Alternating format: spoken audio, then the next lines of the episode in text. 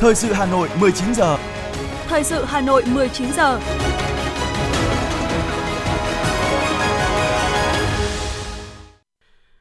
Quang Hưng và Kim Oanh xin kính chào quý vị và các bạn. Mời quý vị và các bạn đến với chương trình Thời sự mừng xuân mới của Đài Phát thanh và Truyền hình Hà Nội.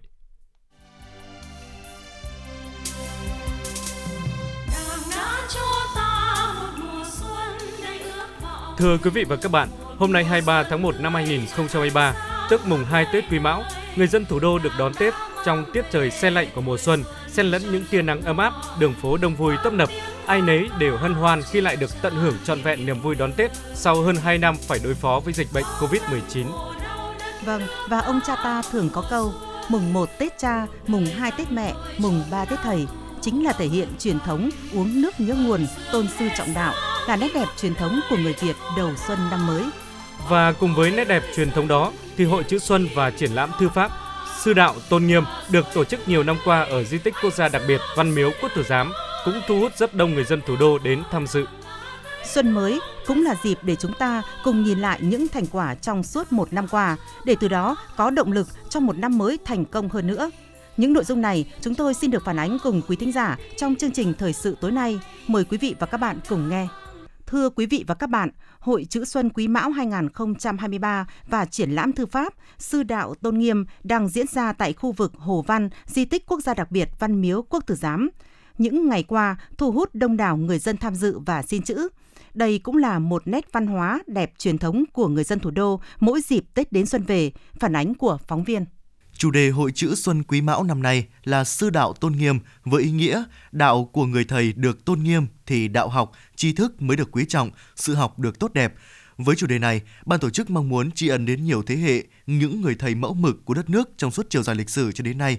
Bên cạnh đó cũng thông điệp gửi tới các bạn trẻ biết quý trọng những giá trị truyền thống tốt đẹp của cha ông. Trong đó có truyền thống tôn sư trọng đạo. Ban tổ chức hy vọng các hoạt động trong khuôn khổ của Hội chữ Xuân như triển lãm thư pháp, Hoạt động viết chữ cùng chương trình văn hóa văn nghệ truyền thống sẽ góp phần tạo không khí vui tươi cho khách tham quan trong dịp Tết Nguyên đán, nuôi dưỡng tình yêu đối với di sản, văn hóa dân tộc của công chúng, đặc biệt là thế hệ trẻ. Tiến sĩ Lê Xuân Kiêu, Giám đốc Trung tâm Hoạt động Văn hóa Khoa học Văn miếu Quốc tử Giám cho biết, Hội chữ Xuân Quý Mão hàng năm luôn thu hút sự yêu thích của đông đảo người dân thủ đô. Năm nay, có 50 ông đồ đến từ các câu lạc bộ thư pháp trên cả ba miền tham gia viết chữ và cho chữ tại sự kiện. Các ông đồ đã được khảo tuyển kỹ lưỡng và là những nhà thư pháp có tiếng trong nước. À, và tác phẩm này được hội ban à, ban khảo tuyển ban lựa chọn dựa trên những tiêu chí của ban tổ chức. Còn đối với um, các tác phẩm tham gia triển lãm được à, uh, sư đạo tôn nghiêm thì được lựa chọn là năm nay lựa chọn mới. Và năm nay ngoài những uh, người viết thư pháp của các câu lạc bộ trên địa bàn Hà Nội có những uh, người viết chữ cũng cũng có tên tuổi ở các địa phương khác từ ờ, thành phố Hồ Chí Minh. Như là anh ờ, Lưu Thanh Hải rồi là bác ờ, Mỹ Lý từ trong thành phố Hồ Chí Minh rồi bác Trúc Lam Hồ Sĩ Trung ở Huế à, một số bác ở Nam Định một số bác ở Ninh Bình. Đấy, như vậy là cái cái thành phần trong những người viết chữ năm nay nó sẽ đa dạng và nó mang đại diện cả cái vùng ở nước tức là Hà Nội, Thành phố Hồ Chí Minh và Huế. Hội chữ Xuân Quý Mão 2023 còn diễn ra với nhiều hoạt động phong phú như trưng bày các tác phẩm thư pháp chữ Hán Nôm và chữ quốc ngữ tại tòa nhà Phương Đình trên đảo Kim Châu. Xung quanh Hồ Văn là những mô hình tái hiện không gian giáo dục thi cử truyền thống. Làng Sĩ Tử, các cụm tiểu cảnh, các điểm chụp ảnh check-in phục vụ khách du xuân, biểu diễn các loại hình nghệ thuật truyền thống như hát quan họ, dối nước, trò chơi dân gian phục vụ khách tham quan trong dịp Tết Nguyên đán. Với người dân Hà Nội, đến Văn Miếu Quốc Tử Giám để xin chữ đầu năm mới luôn là một điều ý nghĩa và may mắn, mở đầu cho một năm mới tràn đầy hy vọng tốt lành. Bác là Vũ Duy Miền, bác đến từ à, quận Cầu Giấy. Hội trợ thư pháp này ấy, thì nó mang đến một cái à, niềm tin ừ, cho bà con chúng tôi, nhất là vào những cái lễ hội mùa xuân. Thế và về gia đình thì hết sức là thư thái thế và thấy nó có nhiều điều ờ, may mắn dạ, tôi ờ, là Vũ Văn Huân, tôi ở từ Hà Đông. Thì hôm nay là tôi có dẫn ờ, cháu nhà tôi và một bạn ở hàng xóm nữa thì đến đây cũng mong xin cái chữ để cho các cháu là chăm ngoan học giỏi. Cháu tên là Nguyễn Ngọc Trâm, cháu đến từ trung học phổ thông Ứng Hòa B ạ. Và năm nay là năm đầu tiên cháu đến xin chữ và cháu xin chữ như ý. Cháu mong mọi điều trong năm nay được à, may mắn, bình an cũng như kiểu hạnh phúc cho gia đình ạ. Hình ảnh những ông đồ mặc áo dài, đội khăn đóng, bày mực tàu giấy đỏ trên con phố Văn Miếu và Quốc Tử Giám đã trở thành biểu tượng trong ngày Tết của dân tộc Việt Nam. Năm nay, sau 2 năm gián đoạn bởi dịch bệnh COVID-19, các ông đồ lại vui mừng hân hoan đón người đến xin chữ và cho chữ. Ông đồ Định Văn Thịnh, thành viên Hội Thơ đường UNESCO, tham gia cho chữ ở Hội Xuân Văn Miếu Quốc Tử Giám được 5 năm, chia sẻ. Đây là một truyền thống, một nét đẹp rất quý báu của ông cha ta tính từ năm xây dựng Văn Miếu Quốc Tử Giám 1077 đến bây giờ là cái truyền thống hiếu học của dân tộc ta lúc nào cũng luôn luôn được giữ gìn, tôn vinh và mọi người đều quý trọng. Những chữ ý nghĩa trong đầu xuân ấy, gồm có những chữ thí dụ như là tâm, trí, thành, hay là tâm thuận nghiệp thành những bức đại tự mà tôi cho thiên hạ là thừa tâm thuận nghiệp thành tâm trí thành hay là cát tường Hội chữ Xuân Quý Mão 2023 mở cửa đến hết ngày 29 tháng 1 dương lịch, tức ngày mùng 8 tháng Giêng năm Quý Mão, mở cửa hàng ngày từ 8 giờ đến 20 giờ tại Hồ Văn, di tích quốc gia đặc biệt Văn Miếu Quốc Tử Giám.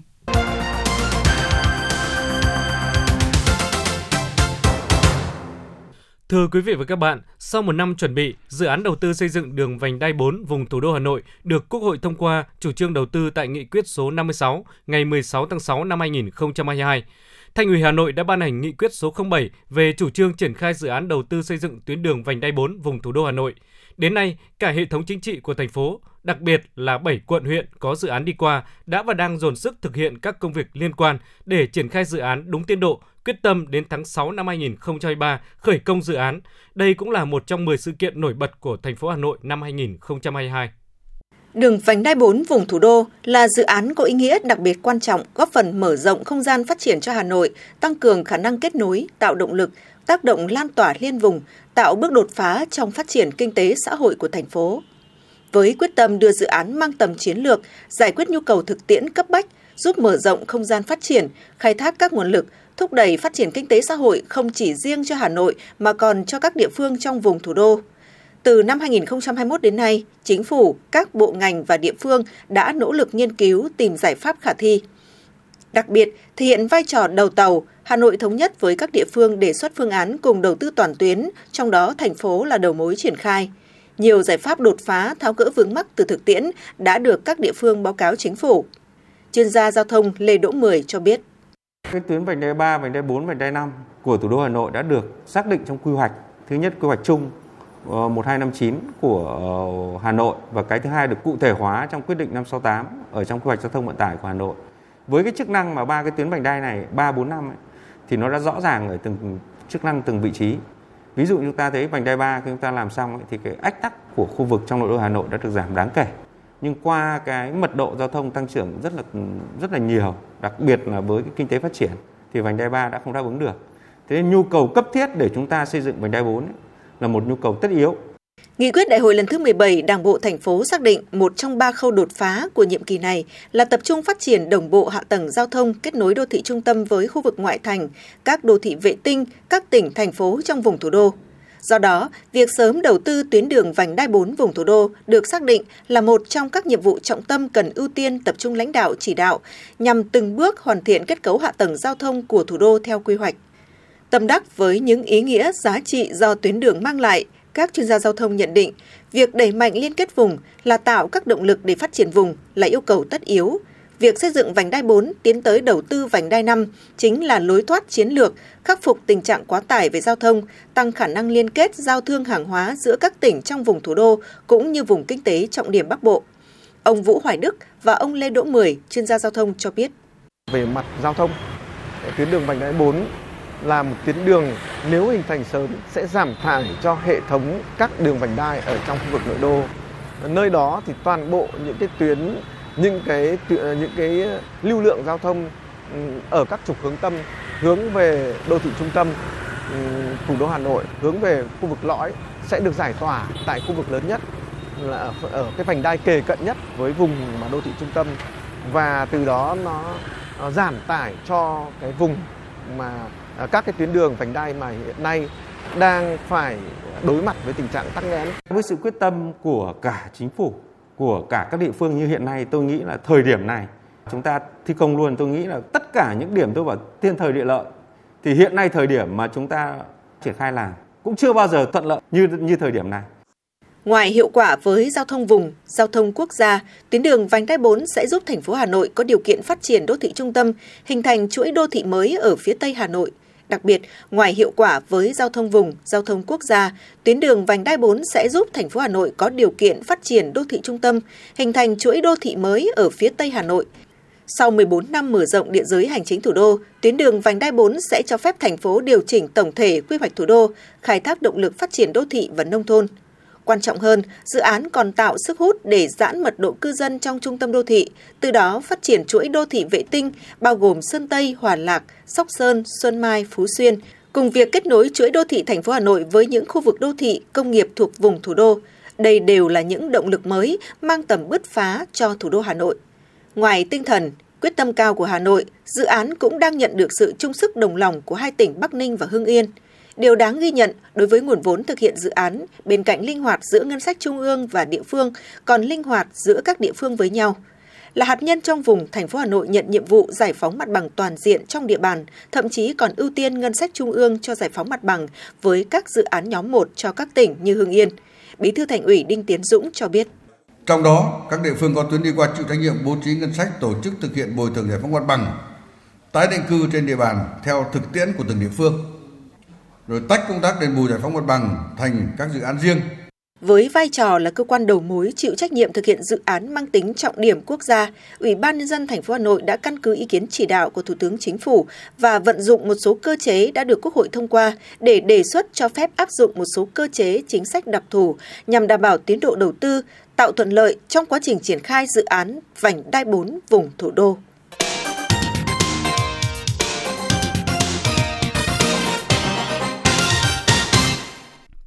Thưa quý thính giả, trong 2 năm 2020-2021, ảnh hưởng bởi dịch COVID-19 đối với cộng đồng doanh nghiệp là một thử thách lớn.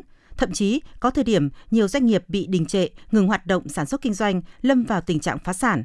Tuy nhiên, bước sang năm 2022, dưới sự điều hành linh hoạt, hiệu quả trong công tác phòng chống dịch của Đảng, Nhà nước và Chính phủ, đưa đất nước trở lại trạng thái bình thường mới, nhiều hoạt động giao thương được nối lại, Điều này là động lực lớn cho cộng đồng doanh nghiệp trong cả nước phục hồi và phát triển sau 2 năm đóng băng bởi dịch bệnh. Ghi nhận của phóng viên Ngọc Ánh. Ảnh hưởng vì dịch COVID-19 du lịch là lĩnh vực bị tác động nặng nề nhất. Trong 2 năm 2020-2021, các hoạt động gần như phải ngủ đông, ngừng hoạt động đón khách quốc tế, chỉ hoạt động du lịch trong nước, nhưng thị trường du lịch trong nước cũng bị ảnh hưởng bởi các đợt giãn cách xã hội khi dịch bùng phát Tình trạng này diễn ra trong thời gian dài đã khiến nhiều doanh nghiệp du lịch điêu đứng, không còn tiềm lực kinh tế để chống chịu dẫn đến phá sản. Tuy nhiên, bước sang năm 2022, khi dịch bệnh được đẩy lùi, đặc biệt từ ngày 15 tháng 3 năm 2022, chính phủ cho phép mở cửa du lịch, nhiều đường bay quốc tế được khôi phục trở lại, ngành du lịch đã có sự phục hồi. Số liệu của Tổng cục Thống kê cho thấy tính chung 11 tháng năm 2022, khách quốc tế đến Việt Nam đạt 2.950.000 lượt người, gấp 21 lần so với cùng kỳ năm trước. Tổng số khách nội địa đạt 96,3 triệu lượt, cao hơn tổng lượng khách cả năm 2019. Tổng thu từ khách du lịch trong 11 tháng năm 2022 ước đạt 456,7 nghìn tỷ đồng, tương đương 70% so với cùng kỳ năm 2019. Theo bà Nguyễn Thị Bích Huệ, giám đốc công ty trách nhiệm hữu hạn Vĩnh Tiến, trong năm 2022, doanh nghiệp đã có những bước đi thuận lợi hơn. Theo đó, từ khi được mở cửa hoạt động trở lại, nhiều hạng mục đầu tư mảng du lịch đã đạt doanh thu tốt, có mức tăng trưởng từ 10 đến 15%. Đối với Vĩnh Tiến, năm ngoái khu du lịch phải đóng cửa 8 tháng, năm 2020 thì đóng cửa 6 tháng. Đại dịch này thì là một cái đại dịch mà không ai lường trước được. Nó lại có một đại dịch khủng khiếp như vậy. Vấn đề quan trọng nhất để mà mỗi doanh nghiệp tự tồn tại thì phải giả soát lại toàn bộ tất cả các nội lực của mình, rồi tiết kiệm lại chi phí, cân đong đo đến lại tất cả các nguồn gì cần chi. Thì khi đến khi mở cửa một cái thì mình vừa ra mình thu hút được rất nhiều khách. Cái hè năm 2022 cái khu du lịch của mình không lúc nào bãi đỗ xe mà trống hết. À, khách bùng nổ du lịch luôn. Mọi người sau 2 năm bị kìm nén ấy, còn người đi thì mình đã đón đầu được tất cả những cái dòng suy nghĩ đấy. Vậy là mình đã thành công. Nhiều doanh nghiệp cũng cho biết năm 2022 là một năm hoạt động sản xuất kinh doanh tiếp tục phục hồi. Thị trường xuất khẩu, chuỗi cung ứng tiếp tục được mở rộng, đa dạng hóa. Kim ngạch xuất khẩu cả năm nay ước đạt 374 tỷ đô la Mỹ, tăng khoảng 11,3%, nên kinh tế cả nước ước xuất siêu 8,5 tỷ đô la Mỹ.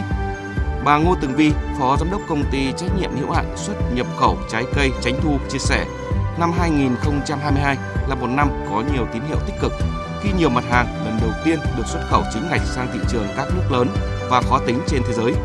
Tiếp đà này, sang năm 2023, doanh nghiệp đang có kế hoạch tiếp tục mở rộng thêm thị trường xuất khẩu mới, góp phần tạo đầu ra cho sản phẩm ổn định. Hai năm đại dịch chúng ta thấy được rằng là ở trong năm nay thì đối với ngành nông sản đặc biệt là đối với các sản phẩm à, trái cây cũng đã mở cửa cho à, rất là nhiều thị trường và đặc biệt hai sản phẩm chính đó là gói quả sầu riêng được xuất khẩu sang thị trường Trung Quốc cũng như là à, quả bưởi xuất khẩu sang thị trường Mỹ cũng đã mang lại cái à, thuận lợi cũng tăng được cái à, doanh số cho công ty Chánh Thu tầm khoảng từ 30 đến 40 phần trăm. Và cũng là một trong những cái bước đệm để năm 2023 chúng tôi cũng sẽ là một trong những cái năm mà à, tăng tốc có thể tăng doanh số gấp đôi so với năm 2022 theo đánh giá của Chủ tịch Liên đoàn Thương mại và Công nghiệp Việt Nam Phạm Tấn Công, hiện cộng đồng doanh nghiệp nước ta đang phục hồi rất tốt, các chuỗi cung ứng dần hồi phục. Đặc biệt các doanh nghiệp Việt Nam rất nhanh nhạy và không ngồi đợi các hỗ trợ của nhà nước. Nhiều doanh nghiệp chủ động, nhanh nhạy, sáng tạo, vượt thách thức để tiếp tục trụ vững trên thị trường. Ông Phạm Tấn Công cho rằng hai năm Covid vô cùng khó khăn và bây giờ trong cái giai đoạn hội nhập và phục hồi sau Covid thì các doanh nghiệp đang vươn lên rất mạnh mẽ khi mà các cái chuỗi giá trị toàn cầu bị đứt gãy trong dịch Covid thì đấy là cơ hội cho chúng ta. Và chúng ta thấy ngay là cái sự tăng trưởng vượt bậc của xuất khẩu Việt Nam trong cái giai đoạn vừa rồi. Và những kết quả đấy đều là sự nỗ lực của các doanh nghiệp, của người lao động các doanh nghiệp đem lại. Và đây là cái thể hiện cái sự sáng tạo và rất nhanh nhạy của các doanh nghiệp Mặc dù có nhiều tín hiệu tích cực phục hồi của cộng đồng doanh nghiệp trong năm 2022, các chuyên gia kinh tế cũng dự báo những khó khăn thách thức trong năm 2023 như vấn đề cạnh tranh chiến lược, địa chính trị giữa các nước lớn, tăng trưởng kinh tế thế giới được dự báo chậm lại, nguy cơ suy thoái hiện hữu, tình trạng lạm phát cao tiếp tục ở nhiều quốc gia, xu hướng thắt chặt tiền tệ, tăng lãi suất của nhiều nền kinh tế kéo dài, nhu cầu tiêu dùng giảm sút. Điều này sẽ tác động tiêu cực đến kinh tế đất nước nói chung và cộng đồng doanh nghiệp nói riêng. Trước bối cảnh Bà Trần Thị Hồng Minh, Viện trưởng Viện Nghiên cứu Quản lý Kinh tế Trung ương cho rằng, để tạo động lực cho doanh nghiệp phát triển, cần tiếp tục duy trì cải cách gắn liền phục hồi, củng cố ổn định kinh tế vĩ mô. Trong quá trình hồi phục, cần xem xét lại vai trò của nhà nước và không gian cho khu vực tư nhân phát triển nhằm huy động toàn bộ các nguồn lực cho phát triển. Cùng với đó, phải hoàn thiện nhiều chính sách, trong đó chính sách cạnh tranh là chính sách quan trọng để nuôi dưỡng ý tưởng kinh doanh mới, Bà Trần Thị Ông Minh nêu ý kiến. Yêu cầu phải duy trì ổn định kinh tế vĩ mô và qua đó thì tạo môi trường ổn định, phải thực hiện cải cách thể chế, cải cách hành chính và cải thiện à, môi trường đầu tư kinh doanh. Tới thì à, chúng ta phải mở rộng hơn nữa các không gian cho các hoạt động kinh tế, phải cụ thể hóa thể chế hóa tất cả các cái nội dung để chúng ta tạo ra được một hành lang pháp lý thật là thuận lợi à, cho doanh nghiệp khi thực thi phải thực hiện rất là tốt cái hiệu quả tiến trình hội nhập kinh tế quốc tế. Trong năm 2022, với sự phục hồi ở nhiều lĩnh vực của nền kinh tế, tăng trưởng GDP cả năm ước đạt 8,02%, vượt mục tiêu Quốc hội đề ra là 6 đến 6,5%. Để đạt được kết quả này, đó là do sự điều hành linh hoạt, chủ động của Đảng, Nhà nước, Chính phủ, quyết liệt triển khai thực hiện chương trình phục hồi và phát triển kinh tế xã hội. Bên cạnh đó, có sự đóng góp không nhỏ từ lực lượng doanh nghiệp trong cả nước có nhiều tín hiệu tích cực trong hoạt động Điều này sẽ là những tiền đề sức bật cho năm 2023. Kỳ vọng sẽ có nhiều tín hiệu khởi sắc hơn nữa, qua đó góp phần vào sự phát triển chung của đất nước thời gian tới.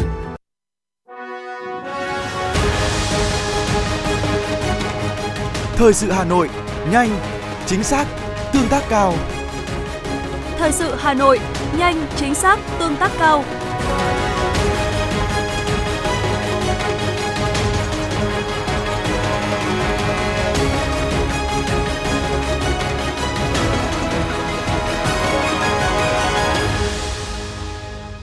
Thưa quý vị và các bạn, ngay từ đầu năm, xuất khẩu trái cây Việt Nam đã đón tin vui khi những lô hàng nhãn đầu tiên của Việt Nam đã lên đường xuất Nhật.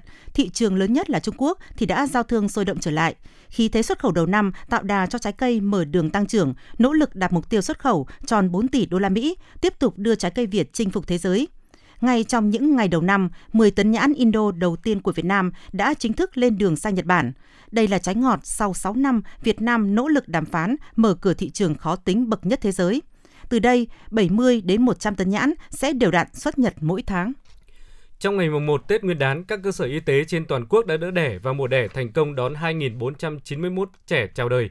Tất cả các cơ sở khám chữa bệnh đã tổ chức thường trực 4 cấp đầy đủ, thực hiện khám cấp cứu cho trên 47.000 bệnh nhân, giảm 13,8% so với ngày Tết nhâm dần năm 2022. Đáng chú ý, các bệnh viện đã thực hiện trên 2.400 ca phẫu thuật cấp cứu, đồng thời tiếp nhận 186 trường hợp khám cấp cứu do pháo nổ, nhiều hơn 57 ca so với ngày Tết Nguyên đán nhâm dần 2022 siêu thị và chợ tại Hà Nội bắt đầu mở cửa đón khách từ sáng nay. Dù mở cửa bán hàng trở lại, nhưng một số hệ thống siêu thị vẫn áp dụng chương trình giảm giá khuyến mại để thu hút khách hàng đầu xuân. Bà Trần Thị Phương Lan, quyền giám đốc Sở Công Thương Hà Nội cho biết, các đơn vị phân phối đều chuẩn bị nguồn hàng dồi dào phong phú để phục vụ nhu cầu mua sắm của người dân trong và sau Tết. Cũng từ hôm nay, nhiều chợ dân sinh đồng loạt mở cửa trở lại đón khách. Do nguồn cung chưa nhiều nên rau xanh tăng giá mạnh. Cụ thể, giá xà lách ngày thường chỉ khoảng 25.000 đồng 1 kg, nhưng ngày hôm nay tăng lên 40.000 đồng 1 kg, súp lơ 20.000 đồng một cây, tăng 5.000 đồng, cải cúc 7.000 đồng trên một mớ, tăng 2.000 đồng, bắp cải 20.000 đồng 1 kg, nấm tươi giá gần 80.000 đồng 1 kg.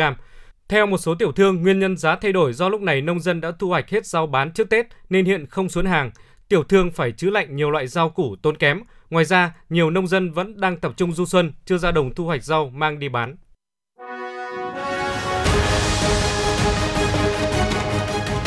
FM90 cập nhật trên mọi cung đường. FM90 cập nhật trên mọi cung đường.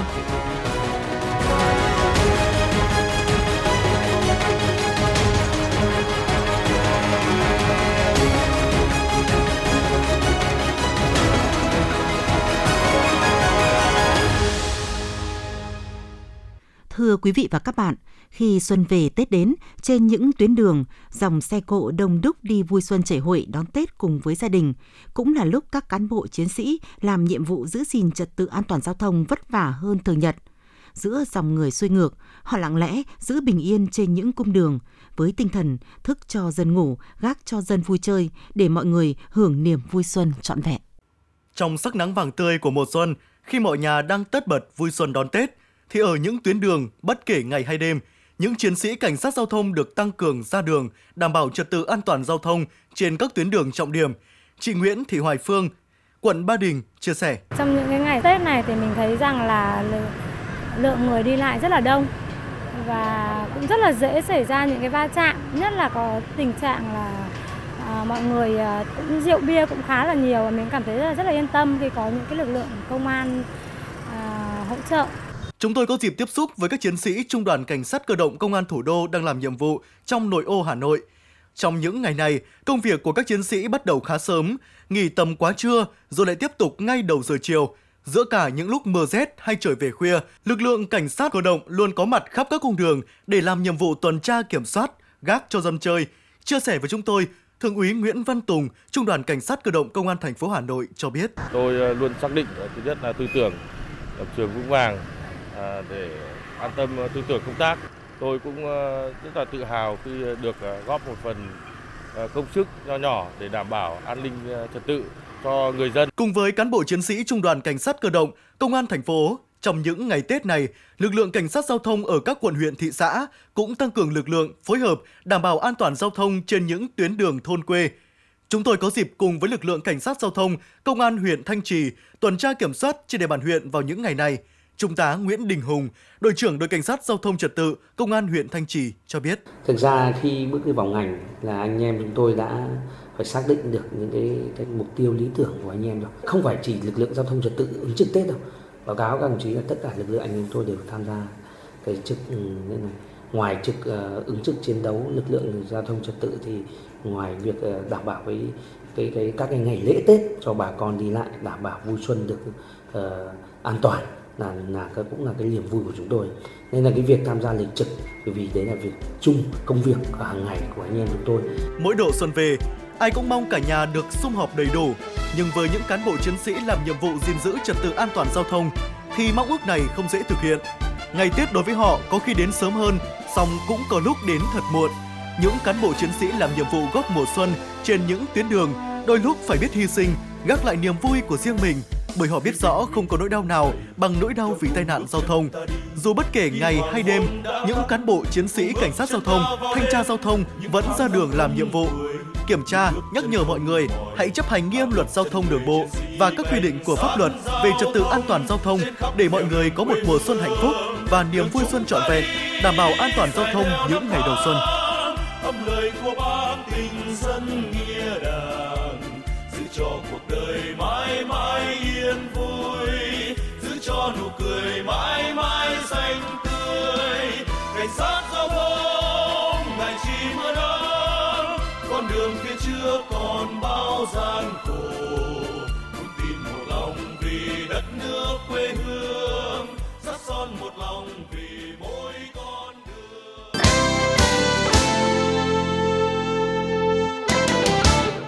Một số thông tin quốc tế sẽ tiếp nối chương trình. Thưa quý vị và các bạn, để tránh những câu hỏi thăm khá riêng tư từ những người thân trong gia đình, một số người độc thân tại Singapore đã tìm đến dịch vụ cho thuê bạn trai, bạn gái. Chi phí thuê người yêu tối thiểu là 100 đô la Singapore, tương đương với gần 1,8 triệu đồng Việt Nam với 2 giờ đồng hồ. Chi phí thuê bạn gái thường đắt hơn chi phí thuê bạn trai, với chi phí có thể lên tới hơn 400 đô la Singapore. Những người được thuê thường trong độ tuổi từ 18 đến 30.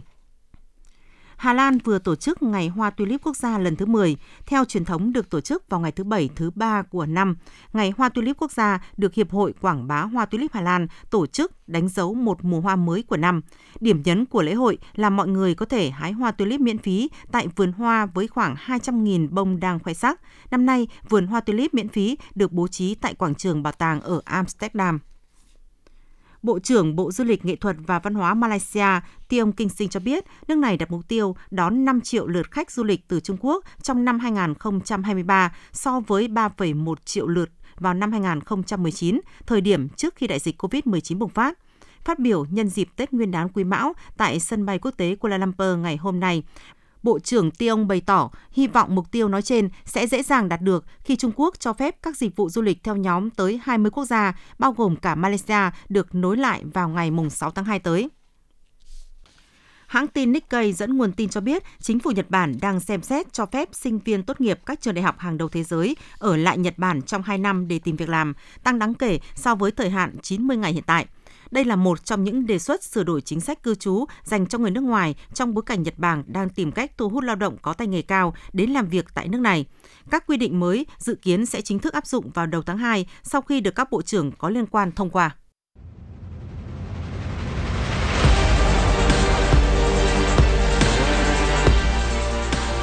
Bản tin thể thao Bản tin thể thao